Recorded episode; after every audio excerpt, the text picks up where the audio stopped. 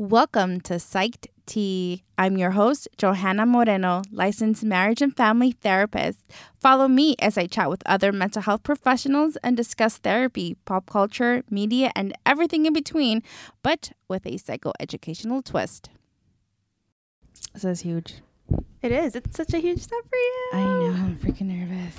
But I'm so excited for you.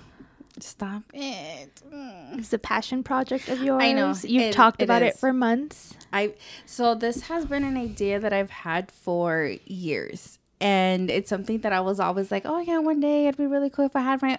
I was thinking of radio show. I was like, one day I'll have my own radio show. It'd be super awesome, but never happened. I didn't think it would ever happen, to be honest. So But look at you. I know I've come so far. You have. So, all right. Welcome to my very first episode of Psyched Tea. My name is Johanna Moreno, and I'm a licensed marriage and family therapist. And today, for my very first episode, I have the most amazing guest, Miss Jennifer Rios. Hi, I'm Jennifer Rios. I'm a licensed marriage and family therapist. What is a fun fact about you? oh, my dreaded fear of fun facts. My fun fact would be that. Oh, I've had this obsession with Family Feud lately.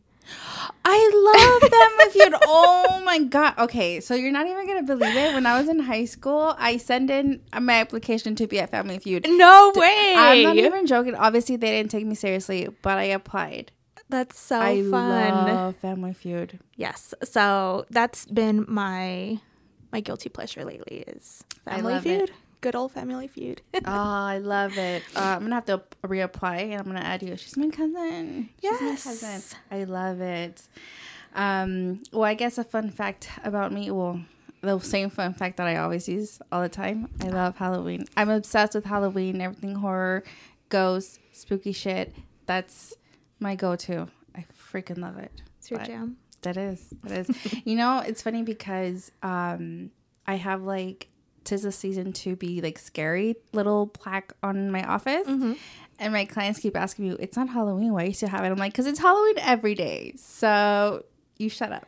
And October is creeping up, so you'll be there soon. It's gonna be perfect. All right. So today's topic is gonna be aimed at talking to our listeners about what is therapy Okay. what that looks like and what to expect if they ever decide to go to therapy.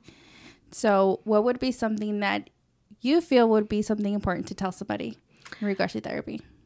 If you've ever had that initial thought of maybe I need to see a therapist or should I go to therapy? That's a clue to just do it. Um, I think oftentimes there's a fear.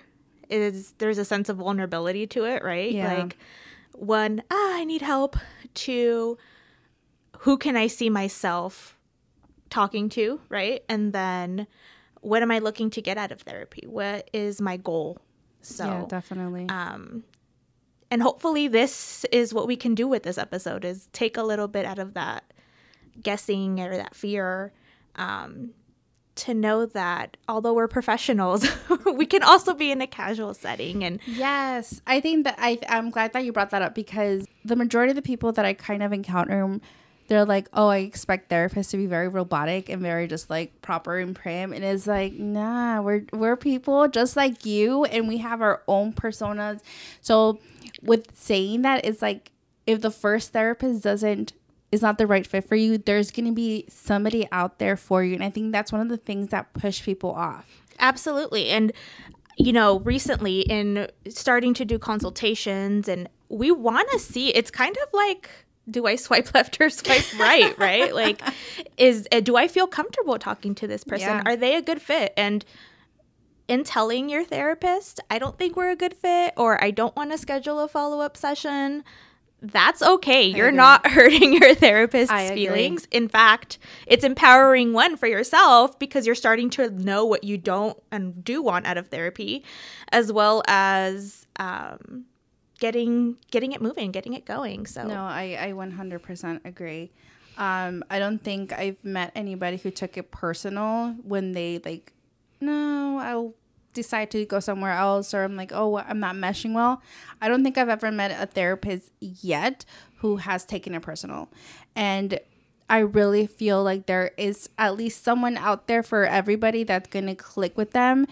And I would just tell people, like, hey, you're going to find someone. You just have to, like, keep looking. Right. And I think even you know, being in a setting where we get exposed to a lot of different therapists, we see so many styles. Yeah. And in consultation, we're often seeing the different perspectives on cases. Yeah. So I think that just shows how it's not one size fits all, definitely. It's you mm. Keep going until you find the right therapist. No, so. yeah, I 100% agree. How will you describe your therapeutic technique as a therapist? Oh, I'm gonna go into all the jargon and just read my my details from psychology today.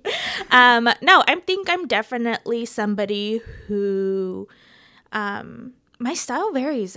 Honestly, as cliche as it as it sounds, it's depending on your client, the Yep. vibe, just like you do with any you know relationship in a social situation, interpersonal relationships in general um, it really is a unique connection, but I try to meet my clients where they're at. Um, I'm probably a little bit more on the casual side. I try to uh, get away from sounding too clinical um, Same. and just try to connect with the client and be there present because oftentimes that's what we're seeking, right? Sec- uh, that connection and validation that we need. So, No, yeah, I agree. um, definitely here in I'm- the I'm- moment with my clients. I'm definitely not uh what they expect.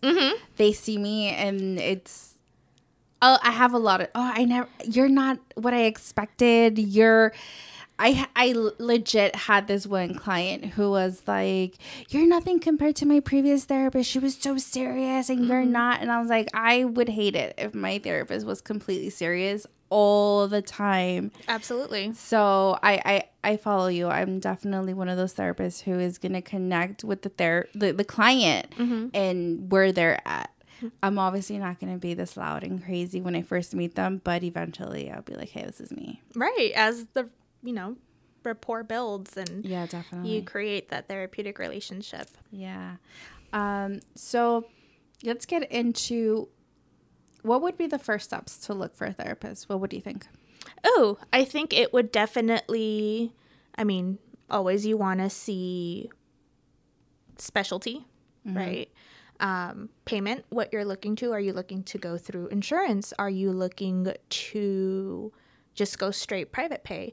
Um, because that'll narrow down your availability of therapists. Certain therapists aren't on certain networks, certain therapists are strictly a cash practice. So, um, figuring out payment for sure. And then from there, looking at usually your insurance will have referrals. There's sites like Psychology Today. Um, there are also other avenues as far as referrals from other people that you might know. Yes. Yes. Um, yeah, so I think there's it just depending on where you're at with starting to look for it. No, yeah, for sure. One of the things that I um that I, I kind of tell people sometimes when they are looking for therapists is to definitely contact their insurance company. One of the main things, and I don't think a lot of people understand or have knowledge of, is that even if you have Medi-Cal, you can get covered for mental health stuff. And I don't think a lot of people are aware of that. Absolutely. And, you know, I know we're very specific to California and LA County, but, um, you know, definitely there's a lot of options for even the medical aspect. Yeah. Or if you, you know, necessarily find a therapist and they don't accept insurance, cer- uh, certain therapists uh, provide sliding scales. Yeah. So that is another option. And a sliding scale is um, they will adjust their rate accordingly to your income. So they try to accommodate it. Not all therapists provide them, but some do. They'll hold like two or three slots for a sliding scale client. So that is another option as well. Yeah. Um, another question that I typically get is like, what is those that process looks like, right? So, with going into that, is obviously you were gonna try to figure out an agency or even contacting your insurance provider to see who provides um, therapy within your network. After that, you will have a session or you would call a therapist to figure out if they have an opening. If you go through like the Medi-Cal avenue and you go through a community mental health, you would it, do the intake. Um, and then you would eventually meet with the, an assessor who would go somewhat into detail as to the reasons you're going there. Right. Again, I think I touched on it earlier. The 15 minute consultations, um, that's typically kind of like a hey, let me get to know you really quick Yeah. and see if this is a good fit before I even take the time to go and schedule an appointment with you Yes. or see if I can even afford your fees or what that looks like. Mm-hmm. Um, so, a lot of therapists do offer that 15 minute consultation, which is an option. Yeah, definitely. Um, and then just to let um, our listeners, usually those are for private practices, right? Correct, yes. Yeah. Okay. So let's get into what mental illness is or mental diagnoses are. So this one's a little tricky, I would say. Definitely, because it can be categorized as so Oh many things. Yes. But for those who haven't had the terrifying experience of going through graduate school and licensing, um, there is that big, beautiful purple bug, the DSM 5. Yes, that's horrible. It's a horrible. book. It's a good book. I love it. It's like my Bible. That's what it is for us. Yeah. It's my Bible, but I freaking dread it because there's those diagnoses where you're just kind of like bouncing back and forth. Like they fit this category and they fit that category. And it's in that therapist aspect, it gets difficult. But for the client aspects, the, these dis- DSM diagnoses are just used to help with insurance purposes. Um, not just that, but to help us kind of categorize what would be a better fit for you. Absolutely. And, you know, the DSM is exactly what we kind of said with the Bible as far as it lists every clinical mental health diagnosis that has been acknowledged by the American Psychological Association. Um, and that's what we refer to typically, and it gives us our layout for what's a criteria for each diagnosis.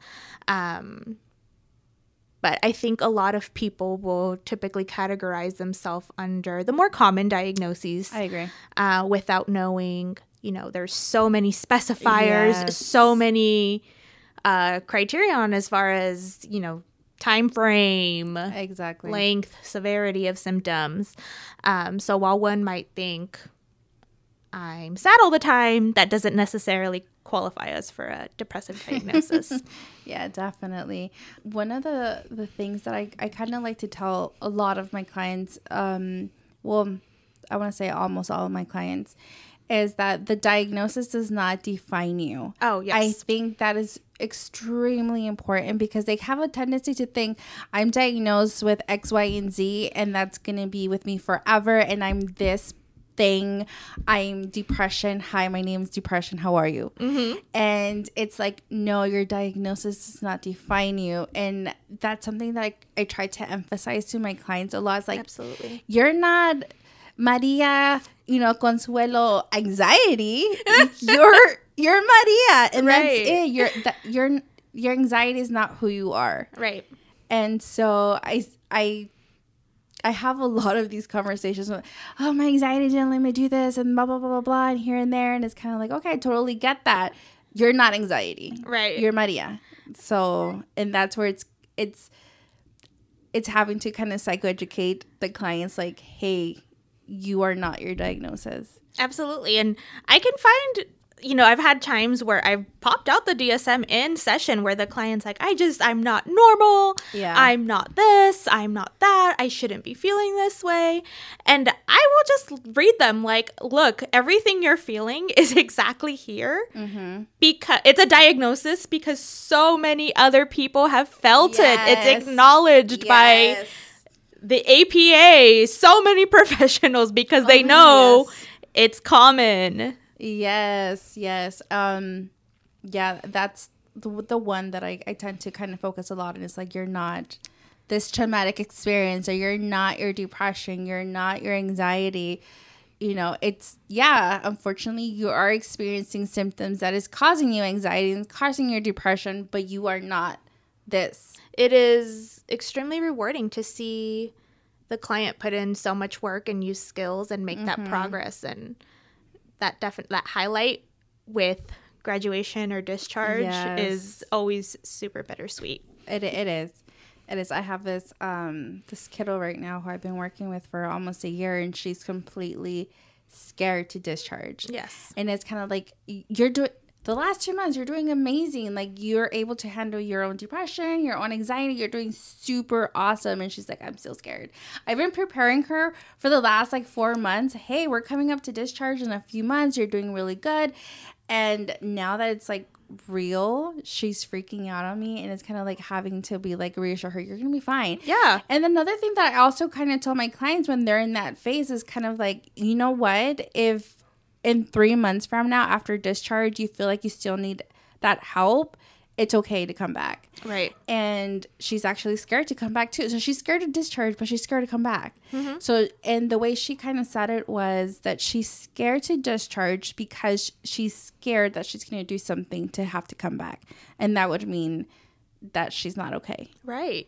And I know we kind of jumped from intake to discharge. Oh, I know. but I think you bring a valid point to where go in with the mindset like we're not going to be in therapy forever, right? And I think that's a common mis- misconception is I forever need a therapist. Um, but don't get me wrong, depending on the life stressors and things that happen, Yes. environmental stressors, we kind of go through like little chapters of therapy, right? But the goal is always you're starting with the intent to discharge. We don't want clients to become dependent, right? We're just empowering them, giving them the skills to have them swim on. no, yeah. I, I don't remember who said this or where I heard it from. Um, we're in the business of not being in the business. yes, yes, yes. I've Yeah. heard that before. Mhm. Yeah, it's like we're here to help you guys not need us. Obviously, there's going to be those times where you're just going to um, need a little extra help and you're going to come back to services, but we're we're there just not to be in there anymore. right. I know. It's kind of, I always tell uh, clients at discharge, like, if you're, if you need to come back, I'm here. However, if I don't see you again, then I know you're doing well. I know as hard as it is. Um, that means that Uh, you're hopefully on a good path and I- continuing to maintain your progress. I, I say that too, but it mine comes out not as nice as yours. Mine is mine is more like Bye. no, no, it's more like um if I see you, that's great. I hope I never see you though. Because then that means that you're doing a lot better. So I'm like, I don't mean it in a bad way, but it just means that you're you're able to handle whatever it throws at you. yes. But yours sounds a lot better than It's okay. Yours is a little bit more um, a twist of lime and mine's honey. If we're going if we're going with the tea aspect. Uh okay. Um middle middle of treatment, I think. Ah yes. We we totally skipped over we went to pre-post and we kind of like. Yeah, okay, so go for it. um so again, once you've completed your intake or your assessment, whatever that looks like, you will set goals, objectives. Um, and this is kind of like what you're trying to get out of the therapy reach. Um, you'll create how often you're going to see your therapist, um, in what media. So you there, nowadays with the boost in telehealth, you have options as far as in person, virtual. So I think that definitely opens up the um, availability of therapists as well because as long as the therapist is licensed in the same state that you're in um, you're not very limited to just your area. You can open it up to the entire state if needed. You know i know there's certain evidence-based practices um, that have time frames right? They have kind of goals areas that you want to be within um, they're typically like six months Yeah. six months to a year, depending on the severity. Um, but I, you know, we see clients for as little as two sessions, Yeah. 10 sessions, whatever that looks like. Some might need a little bit longer than that year, depending Mm-hmm. on their personal circumstances. But um, I'd say like 10 to 20 sessions is typically the sweet spot, right? Yeah, yeah. I always tell my clients, it's really up to you, Right. right? It's if you want to be out of here, the quicker, then you're gonna obviously put a little, put in a little bit more effort. Mm-hmm. Um, but it's really depending on them. Like I can't force you to do X, Y, and Z if you're not ready to do it. And I think that's another thing too. Like there's gonna be some people who start services, start therapy, and then they're like, "This is not for me." Right. And I think that's a like a harsh reality often for some people is Yeah. I'm maintaining my symptoms in some sort of way, right? Yeah. And um, whether I'm aware of it or not, or I'm doing it intentionally or not, Yeah. it's happening. So um, that's where we clarify what their role in treatment is, right? Mm-hmm. You, a lot of people have this idea of uh, you just go to therapy and talk to somebody, but Yeah. there's a lot of processing that goes on There is. um, there is a lot of learning, Mm-hmm. a lot of role play, a lot of practice. Um, so there's definitely a lot of key parts besides just talking, just, talking. venting. just yeah, just venting. It it is it's it's hard, but it's very rewarding. I would say, Absolutely. and it, and I would say that it's hard because we're there to help you process whatever it is that you need processing, and then once we start to get into those things. It might be hard to kind of start talking about them. And I think that's where it gets hard. It gets hard when having to talk about the root stuff of where your depression or anxiety or your trauma responses are coming from or it's hard because you're just not used to doing the homework or you're not willing to do you're resistant to it right. um and i think that's where the hardness comes from Yeah. that's what she said i just heard myself um but i think that's that's where it becomes difficult Absolutely. yeah. And you know what? It's funny because I was I was talking to one of my clients last week about um oh the same one that she's scared to kind of discharge. I was telling her like, look, if you come back, that's completely okay. It just means you just need a little bit more help. Right. And we're in the sense where in the medical field where we're helping you. yeah, we're mental health providers. And I try to clarify with it like, look, peop you go every year to to your doctor Absolutely. to get a checkup. Why do you do it if you're feeling fine? Mhm. Right? And I think she's like, oh, well, I didn't think about it that way. And I was like, a lot of people don't think about it that way, but it's it's okay if you have to come back. It's completely okay. I would always suggest to visit a mental health therapist once every year or something just to make sure that you're not overwhelmed with life stresses. Absolutely. And that kind of plays into what you talked about, like having to come back, right? Yeah. maintenance, maintaining your use of the skills. Um, mental health is just like health in general, Yeah. right? If you're not eating, if you're not uh, eating healthy, exercising healthy, um, you won't maintain your weight, right? Yeah. Or you may, you know, your health in general. If you stop using whatever the doctor recommends, or stop, you know, your exercise routine or your, you know, your eating habits, it changes your health. Yeah. Just like, sure, you did six months of therapy. However, it's use it or lose it, right? Yeah. If you're not keeping up with the maintenance of using your skills, you start to regress a little because Mm-hmm. everything might start to come back, or we're kind of um, going back to avoidance or whatever that looks like. Yeah, definitely. Definitely. I think that's about it for our first episode. How do you feel, Jennifer? I feel good. I hope we um, kind of hit on the main points of, you know, just initial, middle, end stage of treatment, um, how to find a therapist, what to look for.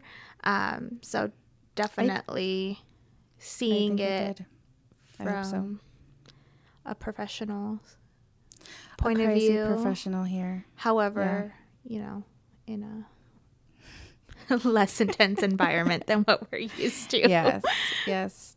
Well, thank you so much for being my first guest on this Of course, I Psych am Tea podcast. honored and I can't wait to be back. I'm even if you don't invite me, I'm just gonna You're, crash the party. you'll be back.